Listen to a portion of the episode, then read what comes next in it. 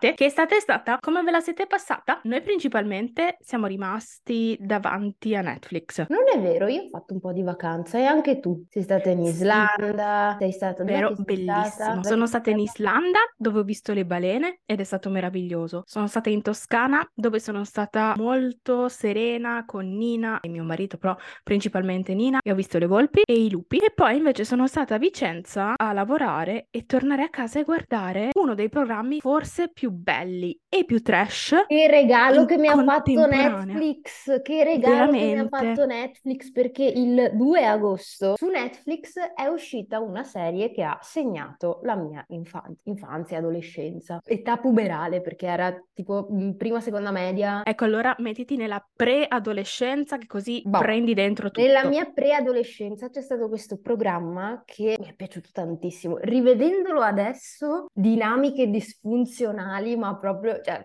no, no. Però all'epoca, e comunque mi piace ancora molto adesso, ha proprio segnato la- i miei pomeriggi, perché io tornavo a casa e non vedevo l'ora di vedere questo programma, avevo l'album di figurine di questo programma e di questo programma in realtà ne abbiamo già parlato in un'altra puntata, però ormai sono passati due o tre anni, quindi è Sì, giusto però, però, riesumare. perdona se mi permetto, pensa alla nostra capacità di avant-garde che ancora in tempi non sospetti ne abbiamo parlato quando ancora era nel dimenticatoio, mentre per noi Beh, l'hype era sempre altissima. secondo me non era nel dimenticatoio per nessuno, ma comunque stiamo parlando della serie spagnola Paso Adelante, andata in onda in Italia mi sembra dal 2004 al 2006, una cosa del genere, 2007, giù di Che lì. anni gloriosi, che anni gloriosi. Anni veramente, beh, no, io andavo alle medie, non mi piaceva tanto. Que- quegli anni là non sono stati proprio, però eh, che piacciono le medie. Comunque, Esatto. Stiamo parlando appunto di Passo Adelante, questa serie che eh, racconta della vita di questi ragazzi che studiano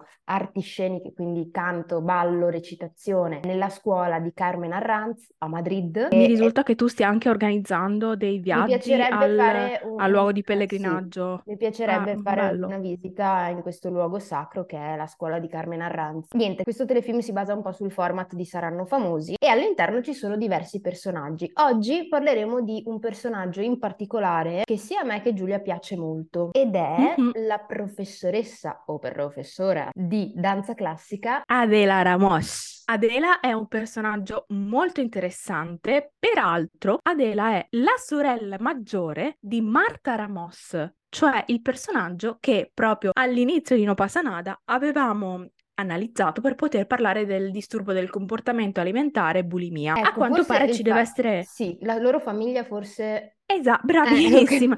È quello che stavo pensando. Probabilmente c'era un nucleo di sofferenza nella famiglia perché, come i fratelli Corona, uno mona e l'altro fotografo. In questo caso, Adela Ramos rappresenta perfettamente uno dei disturbi che per noi è assolutamente più diffuso e intendo per noi come due, tre originariamente, ma oggi Marta non poteva esserci, cittadine del Veneto. Eh. Adela Ramos soffre di alcolismo. Cerchiamo di dare un po' di backstory, ok? Adela ha studiato a suo tempo proprio nella scuola di, di Carmen Arran, con la quale ha un rapporto estremamente profondo, a volte simile a un rapporto madre-figlia. Adela era bravissima. Era diventata una, un'étoile del balletto nazionale fino a Étoile, fino Scusa, al punto. No, no, ma sono contenta tu possa giocare con le parole e le pronunce. Étoile. Fino al punto nefasto di un infortunio molto grave che l'ha bloccata e ha bloccato la sua carriera. Da quel momento avviene la discesa agli inferi di Adela, che non viene rappresentata nel telefilm, ma viene solo raccontata, per la quale inizia un, un percorso di dipendenze varie, tossicodipendenza, ma soprattutto alcolismo. Qui è interessante vedere come abbiamo già affrontato questo discorso a volte, come davanti a certe figure professionali che magari arrivano alla fine carriera e quindi in questo caso parliamo mh, del mondo sportivo, ci sia poi una perdita di senso dell'identità che porta spesso a una depressione perché comunque per Adela il problema principale è proprio che perdendo la possibilità di ballare lei perde di fatto eh, tutto quello che ha costruito fino a quel momento e quindi capiamo che è comprensibile la sua spirale discendente verso dipendenze e verso un maltrattare se stessa e il proprio corpo. Adela viene recuperata infatti da Carmen in un luogo di lavoro che lei aveva scelto, che in qualche modo non rappresentava minimamente le sue capacità, ma che le permetteva di restare all'interno della, della propria dipendenza senza doverci combattere. Viene poi appunto recuperata, inizia il percorso di insegnante all'interno della scuola, ma soprattutto inizia un suo percorso personale, quasi di redenzione direi, ma in realtà molto più semplicemente inizia un percorso di abbandono dell'alcol. Adela si definisce da subito alcolista, riconosce il proprio problema e noi parliamo di alcolismo quando parliamo di uso problematico di, di alcol, come viene definito nel DSM quinto. L'alcolismo è una malattia cronica, è recidivante ed è potenzialmente mortale. Quindi in primis sfatiamo il mito dell'alcolismo come scelta. No, l'alcolismo non è una scelta, è una malattia. Nessuno si sceglie le malattie. È un disturbo caratterizzato dall'incapacità di astenersi dal consumare alcolici. Infatti, uno dei principali sintomi è la perdita di controllo sull'abitudine al bere. Questa perdita di controllo svilupperà il fenomeno della tolleranza, in seguito quello dell'astinenza e quindi la dipendenza. Infatti, chi è alcolista tende a bere frequentemente, in grandi quantità, perdendo la possibilità di bere in maniera moderata e quindi diventando controllato dalla sostanza che in qualche modo all'inizio si cerca di controllare. L'alcolismo porta dei danni fisici, e psicologici. I fisici più rilevanti colpiscono in particolare il fegato e il cervello, anche se in realtà tutti gli organi possono essere danneggiati dall'alcol. Dal punto di vista psicologico, chi soffre di alcolismo manifesta delle alterazioni della personalità e uno sviluppo di aggressività. Vediamo infatti quanto Adela eh, sia una persona arrabbiata e come a volte, specialmente all'inizio del suo percorso di disintossicazione, abbia degli scatti di ira non meglio identificati, per lo più verso, beh, verso il povero Cristobal,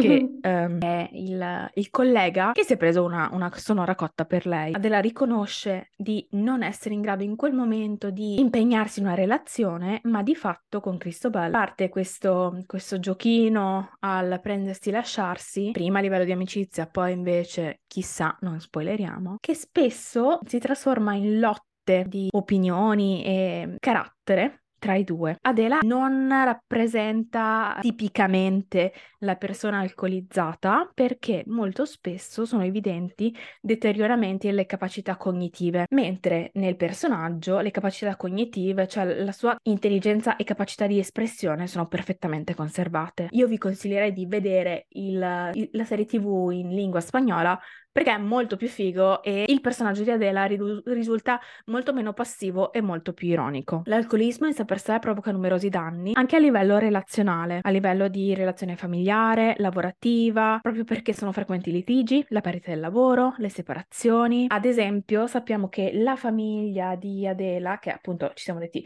forse non funzionalissima, visto quello che è successo alle due sorelle, due su due non stanno bene, io mi farei due domande, la famiglia l'ha allontanata e addirittura lei ha percepito l'allontanamento da Carmen Arranz come un abbandono, creando particolare astio nei suoi riguardi, tant'è che quando non viene subito assunta, reagisce in modo aggressivo mandandola in culo e Carmen Arranz. Questo possiamo anche bipparlo volendo.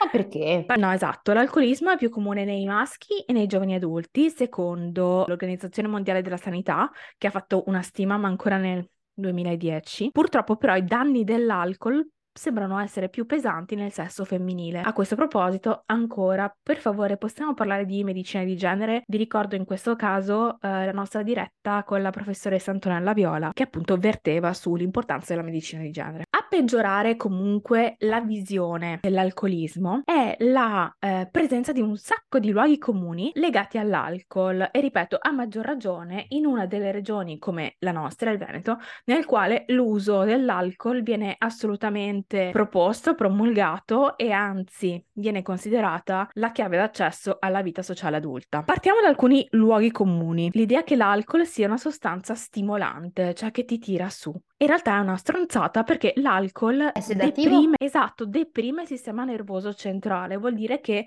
ci rallenta, abbassa la nostra soglia di attenzione, la nostra soglia di capacità di rispondere ai ai segnali, quindi no, non è che ti stimola, sei tu che vuoi essere stimolato, ma in realtà ti sei preso una botta di nanne. Però proprio sulle nanne parliamo molto spesso, viene consigliato alle persone che non dormono, ah no, beviti una grappa prima di dormire beviti un cicchetto e vedrai che dormi. Ma non è assolutamente vero che l'alcol aiuti a dormire più profondamente perché influenza negativamente la qualità del sonno rendendolo molto meno riposante, pesante sì. e molto meno riposante. Infatti ti fa venire sonno ed è vero, ma non ti dà una qualità del sonno buona, ottimale. Mm-mm. Poi ovvio sì. stiamo parlando sempre di eccessi, nel senso non possiamo fare qui la campagna di senza alcol mi diverto di più. Diciamo che... No, la lasciamo eh, a chi di competenza, diciamo, però vi assicuro. No, diciamo che sicuramente eh, si può fare un uso consapevole anche di questo, quindi non è da vietare, semplicemente è da usare con consapevolezza, possibilmente per non sballarsi, anche se io mi ricordo com'era quando io ero adolescente, che era proprio prassi, bisognava sbronzarsi e, e solo col tempo eh, ho avuto la possibilità di rendermi conto conto del, del fatto che forse non era proprio la scelta più brillante, ma c'era moltissima pressione sociale. E infatti credo che veramente uno dei problemi più grossi sia proprio questa, questa cosa del fatto che l'alcol non venga nemmeno visto come veramente una sostanza pericolosa, proprio perché è talmente tanto diffusa che sembra anche, anche lo stesso alcolismo come dipendenza suona quasi sempre meno grave. Su, eh, è Quando? stato molto sdoganato, si fa moltissima ironia sopra, sembra quasi la normalità. E invece invece esatto. non, non, dovrebbe essere così perché non è che sia meno pericoloso di altre sostanze se in grosse quantità, semplicemente all'epoca c'è stato il proibizionismo, poi l'hanno tolto e questa è una sostanza legale, ma ricordiamoci non la rende meno pericolosa di altre sostanze. Anzi, parliamo dell'alcol come una delle sostanze psicoattive più pericolose per due ragioni, in special modo. Primo, la facilità nella, nel reperirlo. Due, i danni a medio e lungo termine che determina. Per farvi capire, l'assinenza dipendenza da eroina è potenzialmente meno letale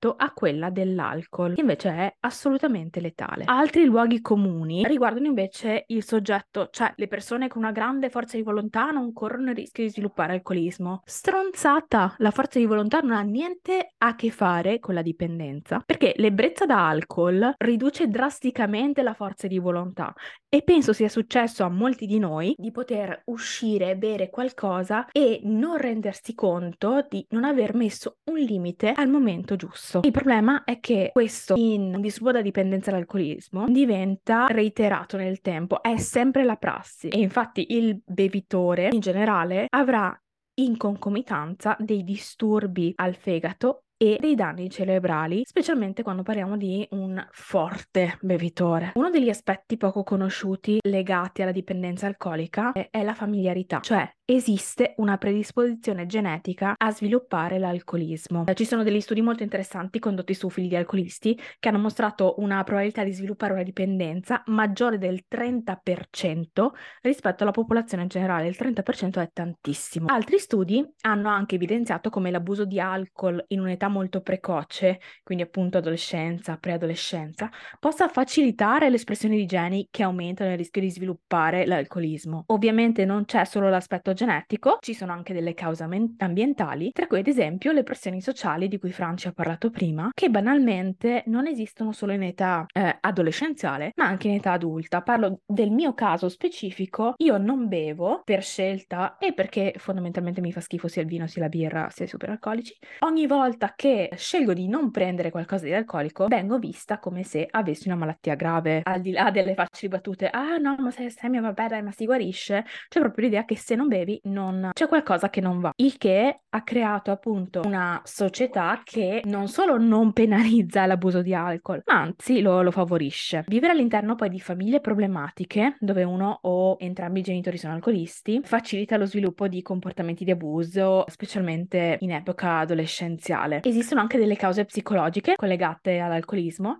cioè l'alcol viene utilizzato come una, un ansiolitico improprio. Chi soffre di forte stress, disturbi d'ansia, depressione, ma anche disturbo ossessivo compulsivo, molto spesso utilizza l'alcol come se fosse un lubrificante sociale o un, un ansiolitico a breve durata, il che ovviamente crea un casino perché molto spesso l'alcol e una terapia psicofarmacologica insieme non stanno, vi disfate il fegato, vi prego non lo fate, ma a maggior ragione l'alcol viene usato un tanto al chilo, mentre una terapia farmacologica adeguata è calibrata esattamente su di voi e sui vostri, eh, sulle vostre necessità. Cosa possiamo dire? Che per poter veramente diagnosticare alcolismo dobbiamo ovviamente rifarci al solito DSM quinto, che vi ricordo, altro non è che un libro che raccoglie statisticamente le cause più probabili, le, le, eh, gli effetti più probabili, però ci serve mh, come comunicazione tra noi addetti ai lavori. Per poter fare diagnosi di alcolismo è necessario che il soggetto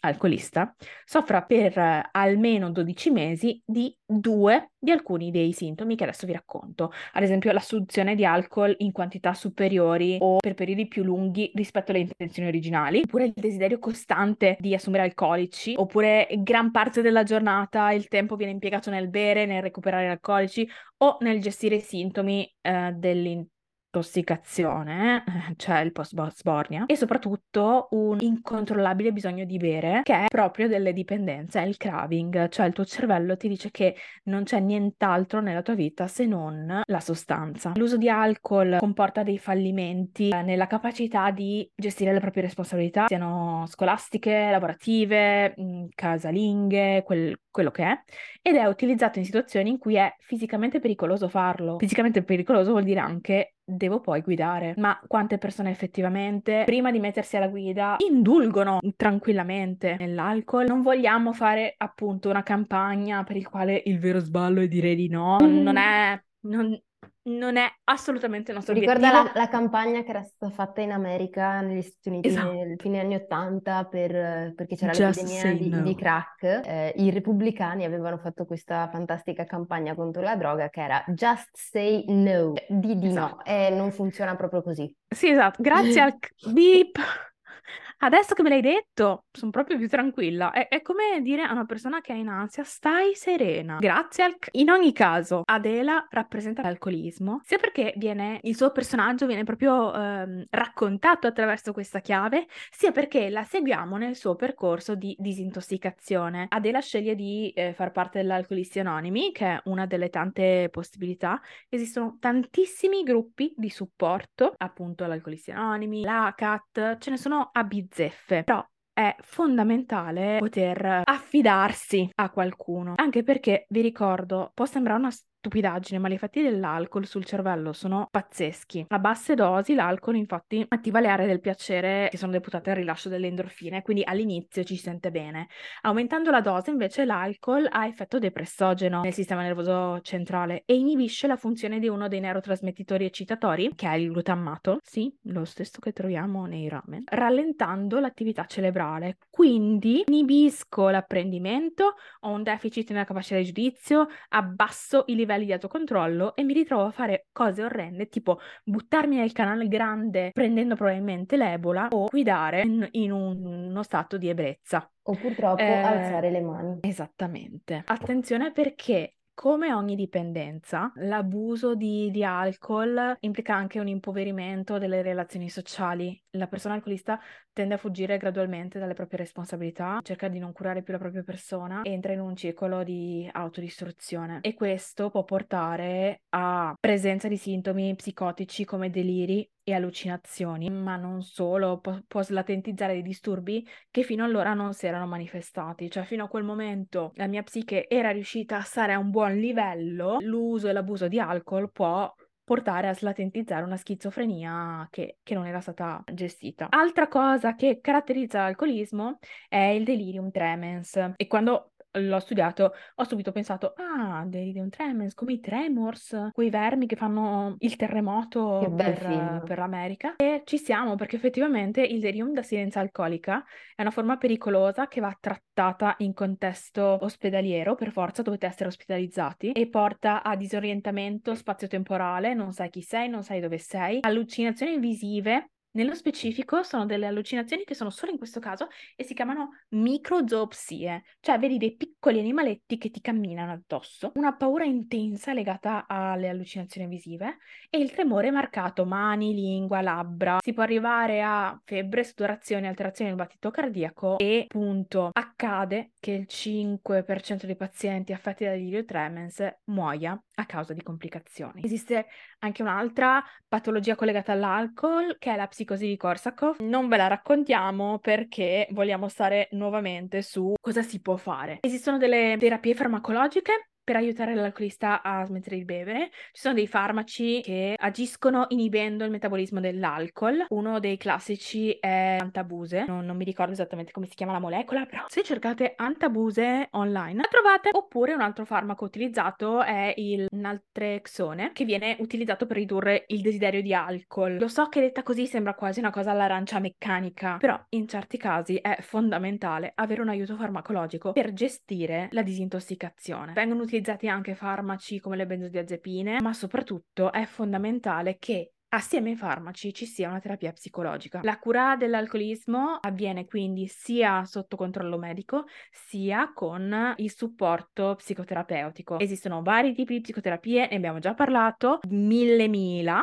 sono tutte valide e il poter lavorare sulle origini della dipendenza permetterà di non cadere più all'interno del, della spirale. Inoltre, appunto, colloquio motivazionale, l'approccio utilizzato dagli alcolisti anonimi, chiamato quello dei dei 12 passi. Vi, vi, racconto questo perché è quello che conosco meglio. Oltre al fatto che con Alcolisti Anonimi, i gruppi AA, ci sono anche dei gruppi che si chiamano AA Non, in cui i familiari delle persone che soffrono di disturbo eh, d'alcolismo si ritrovano per riuscire a fare un lavoro anche sul loro vissuto, perché appunto l'alcolismo è una patologia della persona che però riverbera in tutto il contesto sociale, esattamente come accadeva con, con Adela, che una volta superato il problema dell'alcolismo ha potuto crearsi un contesto relazionale abbastanza sano, fino, abbastanza. Che andata, fino a che non è andata a letto con il morosetto della sorella, ma questa è un'altra mm. storia. E altra cosa che ci teniamo a dire appunto, adesso abbiamo molto, cioè abbiamo parlato dell'alcolismo, non è che se il sabato sera andate a farvi qualche spritz siete alcolizzati dipende anche molto dalla forma mentis che una persona ha a, nell'approccio che ha all'alcol. Non importa se quando si esce a cena ci si beve mezza bottiglia di vino, il problema rimane quando sì, mezza... Giulia mi ha guardato con gli occhi strabuzzati, mezza bottiglia magari in, in più per In realtà bisogna so. stare un po' più attenti alle unità alcoliche che, che, vengono assunte. Vi consiglierei comunque di parlarne con il vostro medico di fiducia, che vi spiegherà quanto effettivamente il vostro corpo può tollerare prima di andare in difficoltà. Comunque fate sempre molta attenzione e mi raccomando, vi prego, vi prego, non guidate se avete bevuto. Chiamate un taxi, Mai Mm, chiamate me, vi vengo a prendere, ve lo giuro, piuttosto ma non guidate se avete bevuto. E fatelo, se non volete farlo per voi stessi, fatelo quantomeno per le altre persone che sono in strada. Senti Franci, on brighter note, io avevo pensato, oggi non c'è Marta, Marta in genere ci, ci porta le canzoni da poter associare alla nostra puntata, ma oggi... Io avrei una canzone che parla di questo, solo che è meno pop di quanto mm. si vorrebbe perché è una canzone che a me in adolescenza, anche adesso piace molto, ma non è più un gruppo che ascolto frequentemente, e il gruppo sono i Dream Theater. Dai. Chi è fan de, de, de, di certe, certi generi musicali sicuramente li conosce, eh, chi invece magari è più avvezzo solo alla musica pop, probabilmente no. Ma eh, la canzone in questo caso è The Glass Prison, canzone uh. bellissima, molto lunga, che è stata scritta dal cantante dei Dream Theater proprio per raccontare la sua esperienza con l'alcolismo e quello che ha provato nel mentre e nella disintossicazione. Quindi è una canzone molto figa, a livello musicale e strutturale è fantastica perché i Dream Theater erano tipo il meglio del conservatorio tutti messi insieme e, e anche il testo un incontro parecchio... di Nobel. Mamma mia io mi ricordo che a un concerto John Petrucci ha fatto un assolo che è il chitarrista di tipo 15 minuti tanto che era imbarazzante a un certo punto dicevi sì ok bravissimo ma basta vi consigliamo questa canzone e, e niente vi aspettiamo al prossimo episodio in cui ci sarà anche Marta, che oggi non è potuta esserci perché nonostante siano tre anni che facciamo questo podcast, ancora abbiamo grossissime difficoltà organizzative. Ma non si può essere perfetti. Esatto. Grazie a tutti di essere con noi. Bentornati su No Pasa Nada, il podcast che parla di salute mentale in chiave pop, sempre fuori dall'universo del giudizio e... e della colpa, ma guardate Passo Adelante perché è bellissimo. Assolutamente. Che viva Passo Adelante. Tutti a Madrid, la scuola di arte scenica di Carmen Arranz. Hasta luego. Ciao.